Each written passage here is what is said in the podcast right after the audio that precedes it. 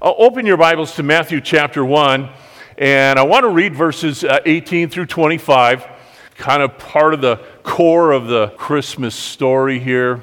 Matthew chapter 1 and verses 18 through 25, and encourage you to follow along in your own Bible or on the screen, whichever works for you. Matthew 1, verse 18. Now, the birth of Jesus Christ was as follows. After his mother Mary was betrothed to Joseph, before they came together, she was found with child of the Holy Spirit. Then Joseph, her husband, being a just man, and not wanting to make her a public example, was minded to put her away secretly. But while he thought about these things, behold, an angel of the Lord appeared to him in a dream saying, Joseph, son of David, do not be afraid to take to you Mary your wife, for that which is conceived in her is of the Holy Spirit. And she will bring forth a son, and you shall call his name Jesus, for he will save his people from their sin. And so all this was done that it might be fulfilled, which was spoken by the Lord through the prophet, saying, Behold, the virgin shall be with child and bear a son, and they shall call his name Immanuel, which is translated God with us. Then Joseph, being aroused from sleep, did as the angel of the Lord commanded him and took to him his wife. And he did not know her till she had brought forth her firstborn son, and she called his name Jesus. Well, the story of Jesus coming to earth, God becoming man, is such a familiar one to us. And perhaps the only story of, if you will, and I use this in the lowercase sense, of a God that we know. We don't know other traditions. We don't know other stories. We don't know what existed. What did people believe in before God came to earth to become man? One of the things as a pastor that I'm aware of, I think we see it often in our young people uh, that go away to school. You know, it's like up until that point, their faith is kind of their parents' faith. You know, they, they grow up in the home and they believe, you know, what mom and dad has taught them, and they've been in Sunday school, they've been in youth group, they've been in ministry all this time. Uh, but it's really, it, it's, it's a faith that has been handed to them, really their parents' faith. And then there comes this point in time where you know, they, they examine this, they, they take a look at it. And, and what they find out is that they don't know anything else. And there's this sort of shadow side to our faith. We teach about our faith, we preach about our faith, you know, we sing about our faith, we do all these things about our faith, but we really don't know what happens on the other side of that. And oftentimes, uh, young people, you know, they explore that and they find out there's, there's so many other ways out there and some of that is attractive, some of it's curiosity and, and, uh, and all. And, and uh, we all must come to this place where, you know, our faith becomes our own. And sometimes that's uh, uh a route that uh, not you know, straight from point A to point B, uh, as we'd like it to be. sometimes it takes a circuitous route, and, and, but we pray that all come back to faith in Christ. And so it's kind of the shadow side of our faith that uh, concerns pastors everywhere, concerns me at times. Uh, you know, it's like we, we really don't have a lot of time to discuss other religious systems, other faith claims, and uh, because we're teaching about our own, and that's what's important. You know, we don't spend a lot of time about other gods or other systems because Jesus is everything to us. And uh, because of this, that shadow side can develop and, the, and knowledge of very different things, how very different things could be without Jesus in our lives. We can only imagine that many of us, now, many of us maybe grew up without Christ, without you know, the salvation experience in Jesus, and you know a little bit about that other side of life. Many of us grew up in, in a Christian household and, and came to faith early in our lives and, and accepted, made it our own faith at some point. But uh, we don't know a lot of other things. I'm, I'm kind of setting all this up because what happened when Jesus came to earth, when God became man and dwelt among us, we have very little understanding of what life was like before that. And the people who lived on earth and uh, who did not know Jesus, and certainly nobody did because he hadn't revealed himself through the birth there in Bethlehem. And so the, the world was a different place. They knew of Yahweh, the, the God of the Jews, And, you know, that was kind of the roots of our own faith in, in Christianity. But there was other systems of gods. You know, at, at the time that Jesus came to earth, there was the Romans. Uh, they were the dominant world power, had been the Greeks before, and, and they had the pantheon of Greek and Roman gods. And, and it was a very different experience when you talked about God. And in those systems, it was the plural, gods, small g, plural, gods that they related to. In fact, Paul the Apostle encountered this in uh, Greece when he was there, in Athens.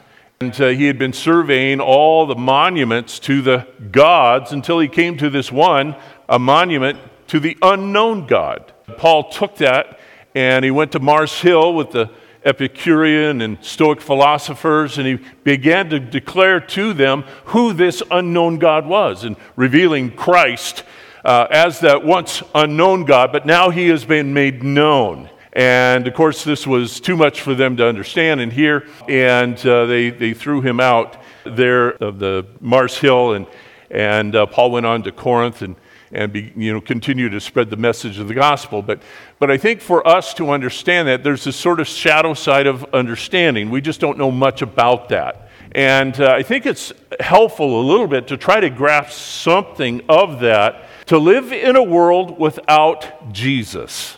To live in a world, you know, that, that the, the gods were far and distant, even Yahweh, the God of Israel, was kind of removed. He was far away. You know, he was, you know, the God, the creator God, he was the Almighty God, but he wasn't personal in this sense. And so it's that whole experience of trying to understand and gain some insight into Scripture and how, you know, people uh, related to the things that now are very familiar to us um, back then before it was known. You know, there's, uh, there's this uh, idea, you know, not understanding how other people live or think. You know, we grew up here in America. I would dare say this because it's kind of my experience. How many have recently, maybe this morning, you got up and you went to the kitchen and with a minimum of effort, you poured yourself a glass of water? Anybody do that today? How many marveled at that? You held up the glass and you looked, oh, isn't that just crystal clear? It, you know, there's nothing floating around in there. It's, a, it's colorless. That is amazing. How many, how many just spend a little time marveling about the cup of water that you poured? Yeah, probably not. You just poured it and you, mm, that was a good excuse to do that. Um, no, we just kind of take it for granted, don't we? And uh, I was uh, reading, uh, uh, this idea came to me, and how, how we can understand um, how life is different for other people.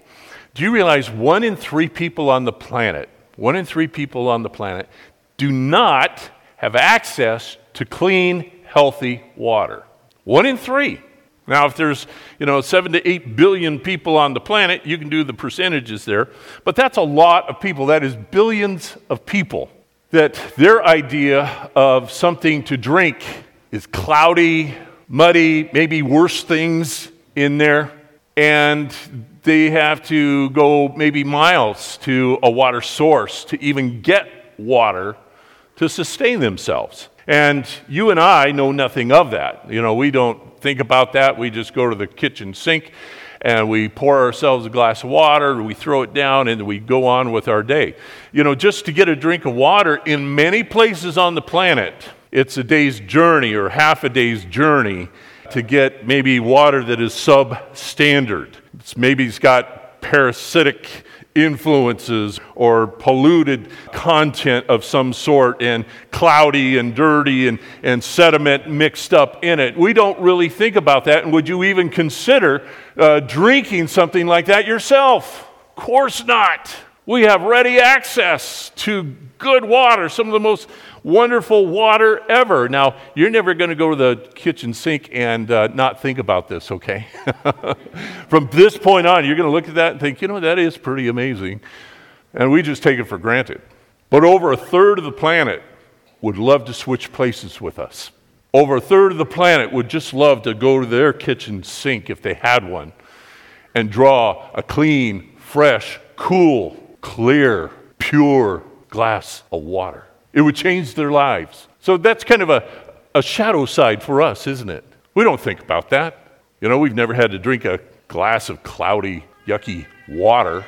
And so if you can uh, kind of understand these shadow sides of our lives are everywhere. We could think all, all kinds of them. But today I, wanna, I want you to think about the shadow side of how life would have been like if God had not sent his son to earth. And that's the way the entire population of the earth lived before Jesus came. That kind of void, you know, in our understanding can exist when we know little of what life would be like under other gods Jesus stands out in stark contrast to the gods that mankind had previously related to. You know, who is this God who is not wrapped up in self interest and indulgence and licentiousness? Who is this God who is God with us? I went to uh, Britannica Online and just in the opening description of uh, some of the Greek and Roman gods that they gave there, this is just the opening paragraph or a sentence or two out of it. It has this description concerning the gods that were worshiped by Gentile nations at the time of Jesus' birth. It says, They were cruel, they were fickle, they were passionate and vindictive, they were jealous and insecure, they were petty and insane. That's the Britannica version. I'm not making that up. That's what Britannica said. How would you like to relate to gods like that? They were distant, they were unconcerned about the plight of man, they were indifferent to mankind's suffering. Coming to earth was out of the question. Mixed with mortality? No. And using their powers, whatever they were, to actually help man was only coincidental with helping themselves. They weren't concerned about us no matter what our suffering or our plight or confusion might have been. So, when the angel declares that this baby was to be born in Bethlehem and he would be called Immanuel, and of course, we know Immanuel means what? God is with us. Now, we don't think too much about that. In fact, we kind of think, well, what was Jesus supposed to be called? The angel told, you know, Joseph to call him Jesus, and then he, right the next verse, he says he shall be called Immanuel, and then Mary ends up naming him Jesus. So, so what's the deal with this Immanuel? We don't think about that. Well, I want us to think of his name Immanuel today, not as so much his name, his, his proper name, but as a descriptor of who he is. You know, kings were, you know, maybe known as, you know, King Richard, known by their name, but they might have also been known as the conqueror. He shall be called the conqueror is descriptor of who he was. And the angel, when he's prophesying to Joseph and Mary, and he, he shall be called Immanuel, it is a descriptor of who he would be. Now, to us, of course, you know, just like going to our kitchen sink and uh, pouring a beautiful glass of water to slake our thirst, of course. Is there anything else? Oh, yes, there is. oh, yes, there is. And God with us of course. Is there anything else? Oh, yes, there was. Oh, yes, there was. The gods of the Romans and Greeks, who were the predominant gods, if you will, of the time, they were not God with us. They didn't care. They were wrapped up in their own little dramas and uh, had no concern for us. So when Jesus would be known as Immanuel, the God who is with us, it stands in stark contrast to everything else. There was no other God that was with men, though there were gods, but they were far away and they didn't care and they weren't responsive. We just could hope that we could please them or at least not make them angry so they wouldn't pour out their wrath on us. But now there's going to be this one called Jesus who will be with us. A God that would help? What? What are you talking about? A God who's not just concerned about themselves, no, He's going to be God with us. A God who, who actually cares what's happening to me? Yes. A God who takes even a personal interest in my welfare? Radically different, unheard of, never known before. Who is this God who provides for me everything that I need? Who is this God who, who knows me? Who is this God who sees me? Who is this God who is there.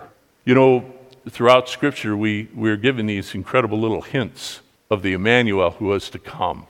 And they're revealed and they're expressed through the names of God. I think we know this name. You've heard it before, no doubt. Jehovah Jireh. You've been in church long enough. You remember the song, Jehovah Jireh, my provider. We sing a song, or, or I saw one listed, and I don't think it's the same one, but the title of it is King of Kings. How many, how remember that song we used to sing? King of Kings and Lord of Lords, glory. Hallelujah. I get up and do a Jewish dance, right? Um, Jehovah Jireh, my provider, the God who provides. It's a glimpse, it's a picture, it's, a, it's an opening in the, in the veil of the unknown. The God would be with us. You can't provide without being there. Jehovah Jireh, my provider, the God who interacts with me, who knows my needs and provides the answer to those needs. Radically different idea. Jehovah Rophe, the God who is my healer. What? The God who heals me? Like if I'm sick, this God would care enough to use his power and his authority over sickness to make me well again? Unbelievable, unheard of. A God who would take time out of whatever other pursuits or dramas that he may be dealing with to, enough to know me and know that I am sick and know and care enough that he might touch me and make me well. Jehovah Rophe, the opening in the veil of the unknown spreads a little wider. Jehovah Shalom, the God who brings my peace. Maybe you've been upset. Maybe you've been worried. Maybe you've been anxious. Maybe, maybe you've been fearful. And somehow the God who is with us has come alongside of you and taken that worry and that concern and that anxiety away. How does he do that? He does it by his presence. He does it because he is with us. You know, if you've ever maybe remembered as a child, maybe you were fearful, or maybe you were anxious, or maybe you had anxiety as a child, and just the presence of a mother or father with you took that away. Everything was okay. You felt a sense of security, you felt a sense of peace. Well, you know, as we grow up, we still feel anxious, we still feel fearful. We still feel, you know, conflict within ourselves. And just the presence of God can change everything. How does that happen? Because He's with us. He's with us. Just a couple more here. Jehovah Nisi is the one who protects us in battle. A little closer to the meaning, Jehovah Nisi is the Lord who is my banner. And in battle, the, ba- the banners were raised, and everybody knew when they could see the banner that that that battle was still in force. They hadn't been beaten, they hadn't been defeated. You could run to the banner and find safety. Jehovah Nisi. He's God with us. In our battles, in the warfare that surrounds us, we can run to Him and be safe. It's who He is. Jehovah Rohi, the God who is my shepherd the shepherd who protects, the shepherd who leads us to pasture. David was talking about Jehovah Rohi in the 23rd Psalm. The Lord is my shepherd, I shall not want. He makes me to lie down in green pastures, He leads me beside the still waters. That's Jehovah Rohi. And you and I have that.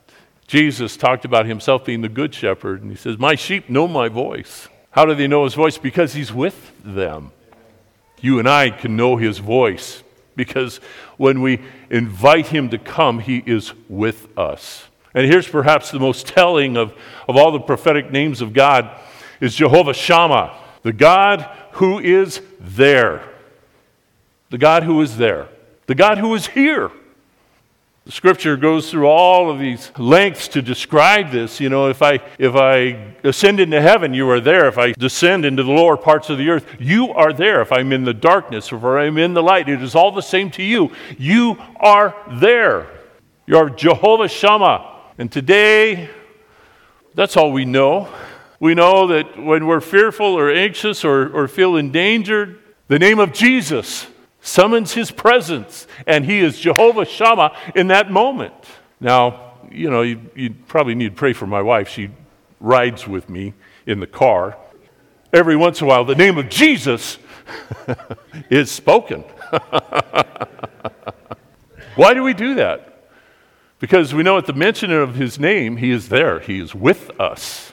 And when the angel prophesied to Joseph and Mary that he would be called Immanuel, God with us, he was describing how this God was going to be different than all other gods.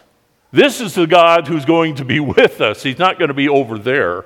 You know, the most loved commanders and generals and leaders, the battles of the United States of America, were not the generals and leaders who told their troops where to go and what to do from over there. They were the ones who were with their men, leading the charge. Those were the ones who were the most loved and respected and revered. Some even at the cost of their own life, some at the cost of wounds. But the difference was they weren't directing the battle from distance, they were directing battle by their very presence with their men. And they held, were held in the highest respect, in the highest esteem by those who were under their command. So when we talk about Jesus, when we talk about Immanuel, we're not just talking about proper names here. We're talking about the descriptors of who this God was. He came into a world, the scripture says that those who sat in darkness had seen a great light. What was that light? It was this God who came from far, who came near to be with us.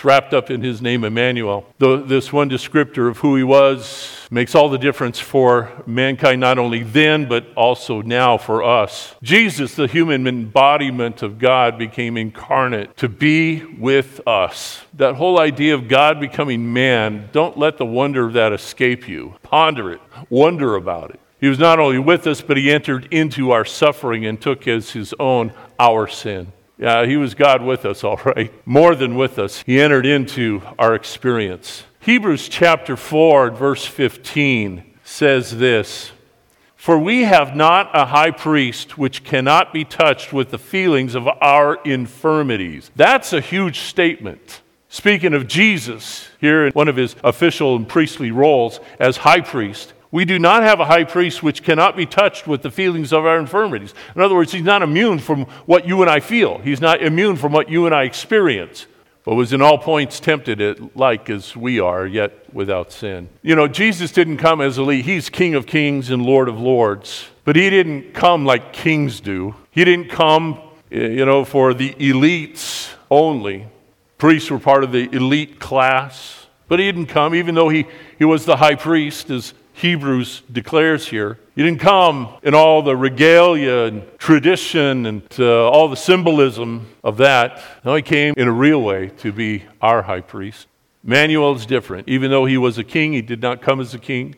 Even though he was a priest, he did not come as a priest. Even though he was a prophet, he did not come as a prophet. He came to us, he came to the lowest. He is still the same Immanuel today. You know, we're, we're looking at 2022, and uh, right before us, we're going to enter a year how did we make it through 2020, much less 2021, right? How did we make it? Why? Because we had Immanuel. He's with us every step of the way. I don't know what 2022 holds. I wish I knew. Wish I could tell you. But we do know this is that Jehovah Shammah is there. Immanuel is with us. Again, everything that wrapped up about this, God is with us, and even today in the communion. What does it mean to communion? Doesn't mean grape juice and bread. It's not what communion means. What does it mean to commune with someone? It means to be with them. We're going to commune today with Immanuel, the God who is with us, and remember what he's done for us. He's still the same Immanuel today, trial and trouble, joy and peace. He's Jehovah Shammah, he's Immanuel. He is there, he is with us as always. We're not alone, we're not without help. God came to be one of us so he could demonstrate he is with us still. Maybe you don't know the God that we serve and believe in as God with us. Last Sunday I said, you know, God's love is not a transactional love the way that we know love. Our love is kind of based on if you love me, I'll love you, or if you love me, I'll do this for you. That's a transaction. God's love is transformational. It's not transactional, it's transformational. What does that mean? Because when you truly experience God's love, it will transform you. It'll make you different. It will change you from cynical to fearful. When you encounter God's love, it will transform you. And we invite you to know that God. We invite you to know Him as your own Savior and Lord today. First step is to admit. We call the ABCs of salvation. A stands for admit. What are we admitting? I am a sinner. Romans 3:23 says, "For all have sinned and come short of the glory of God." That's everybody in this room, including me. Bible says Romans 6:23, the wages of sin is death. What does that mean? It means to spend eternity without God, apart from Him. All we've ever known is Immanuel, God with us. How great would that darkness be if He was not with us? But the good news is wrapped up in that same verse the wages of sin is death, but the gift of God is eternal life through Jesus Christ our Lord. That is our promise that we will be with Him for eternity.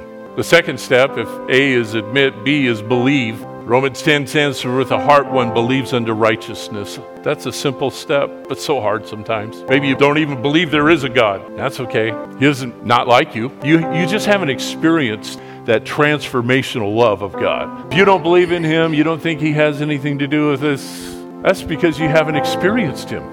When we encounter the love of God, when we genuinely encounter, maybe we've always had our parents' faith, it's not the same. But when we genuinely encounter the love of God, it changes us, it transforms us from unbelieving to believing. When with the heart, one believes unto righteousness. So if you're working on belief, keep working on it. You're not rejected by God, you're not disqualified. You are still able to receive salvation when you say, I believe. Last step, C, is confess. Romans 10 9 says, If we confess with our mouth the Lord Jesus, believe in our heart that God has raised him from the dead, you will be saved. What a great promise for us. Would you bow your heads? Heavenly Father, we thank you for Immanuel. We thank you for Jehovah Shammah. You're with us. And Lord, here in the closing Sunday of 2021, we just want to say thank you for being with us. Every trial, every trouble, every joy, every pain, you are with us. And Lord, we thank you for the hope that that brings. We thank you for the peace that brings to our heart.